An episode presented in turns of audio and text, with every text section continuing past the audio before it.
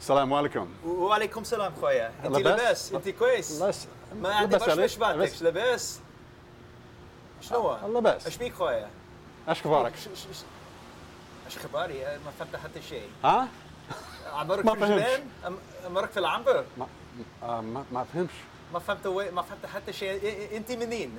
انت انت انت انت أنا انت آي إيه، أنا قلت لك انت لا سيدي أنت أنا آي، ر- راجل. أنت. را- ما أنا ماشي مراه أنت راجل. ما كنتش راجل هن- ما كنتش مراه هنا بالضبط ما فهمش ما فهمش مراه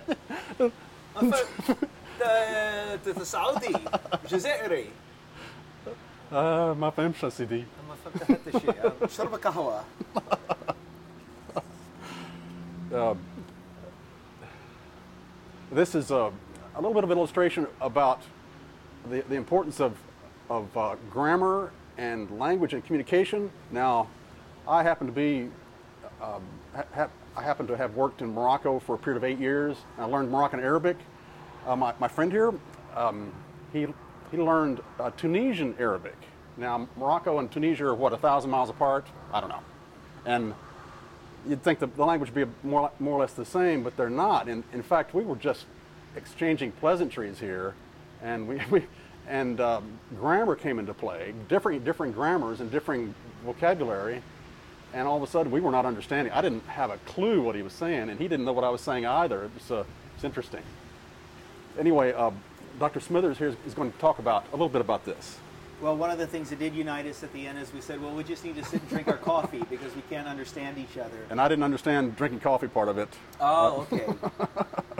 uh, well, having lived in North Africa, certainly language is, is one of the uh, important things to, to understanding and making ourselves understood. And it can be really frustrating uh, when we don't understand uh, one another. And certainly grammar is the, is, is the vehicle to, for language to be understood. Um, in my studies in history, I've also found that, that historical tools are, are a helpful way to connect with people in communication. And, and while I was doing doctoral studies uh, and living in North Africa, I was doing doctoral studies on early African Christianity. And so studying church fathers like Augustine of Hippo and Tertullian of Carthage, uh, people who were innovators in Christian theology. Well, they lived in the same place that I lived, uh, that is now o- over 99% Muslim.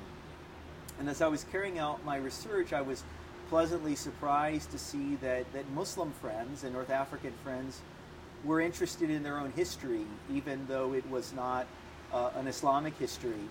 And this led to opportunities to give lectures and to give presentations at academic conferences. And, and I remember on one occasion giving a, a, a paper on Augustine and his view of friendship and, and community.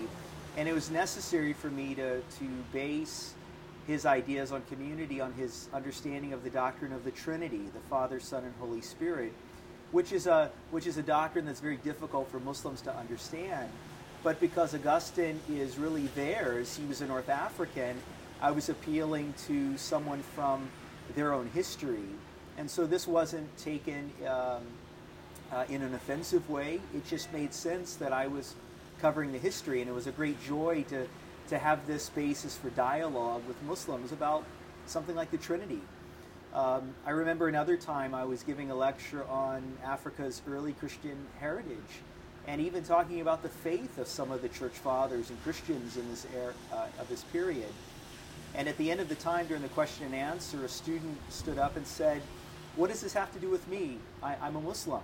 And I said, "That's a good question that, that really only you can answer. It's it's like asking me, I'm I'm North American. What do the Navajo or the Sioux uh, Native Americans have to do with me?